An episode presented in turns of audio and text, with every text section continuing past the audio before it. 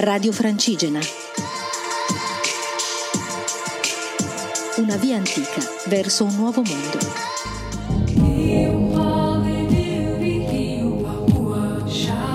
Buonasera a tutti, sono Elisa e vi parlo di nuovo dall'abbazia d'Encarca, che è sempre in Occitania. Sono ai piedi di una montagna che si chiama Montagna Nera, la montagna Noire, e sono sperduta in mezzo a dei prati. Sono ferma, purtroppo.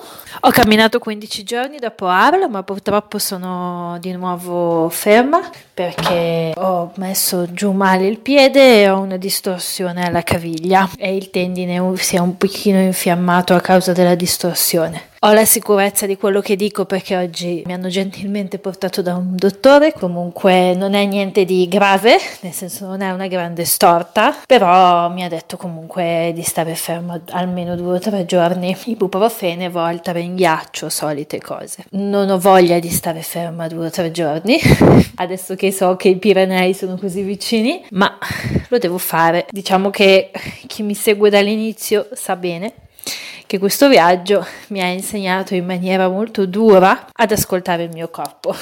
Evidentemente ho ancora qualcosa da imparare perché lo devo fare di nuovo. Stavo riflettendo sul fatto che da quando ho visto che ero arrivata così vicina ai Pirenei ho un po' tirato. Non sono stata in quell'ascolto totale globalizzante del corpo che ha caratterizzato tutto il mio viaggio. Quindi magari ho preso questa storta per un momento di disattenzione dovuto dalla stanchezza. Il Santiago comunque è ancora lontana, anche se mi sembra molto più vicina nel senso che sono a metà viaggio, ma questa metà viaggio lo percepisco più corto della prima metà, forse perché avevo quegli 800-900 km in Spagna che sono più semplici e quindi mi sembra più corto. Ma comunque il corpo deve camminare ancora tanti chilometri.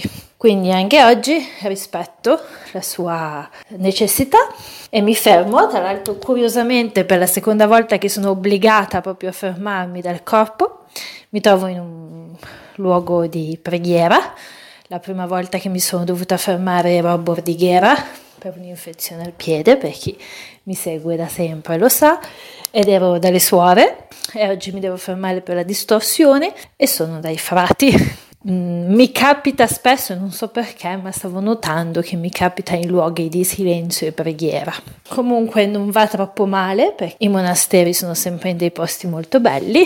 Devo passare le mie giornate perché qui la vita dei monaci ovviamente è ridotta ai minimi termini e quindi le persone che vengono qui vengono qui per fare un'esperienza spirituale perché qui non vengono accolti soltanto pellegrini ma anche persone che vengono per pregare, per meditare. Ci sono dei ritmi molto precisi di pranzo, colazione, cena.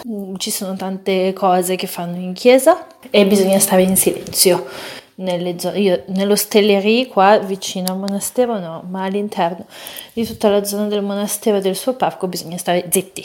Comunque la prendo come un'esperienza perché sono obbligata a fermarmi in un luogo particolare e inizialmente mi sono un po' arrabbiata, mi sono un po' risentita perché ovviamente ho voglia di camminare, ho voglia di andare avanti nel mio percorso, ma non posso fare altro che arrendermi alla volontà del momento per raggiungere uno scopo più grande che è quello di arrivare a Santiago e quindi vediamo che cosa ha da offrirmi questo luogo, questa esperienza, non è che posso fare altrimenti se non accettare il fatto che di nuovo devo stare ferma. Quando una grossa energia di spiritualità che c'è in questo posto e vi auguro una buona serata, a domani.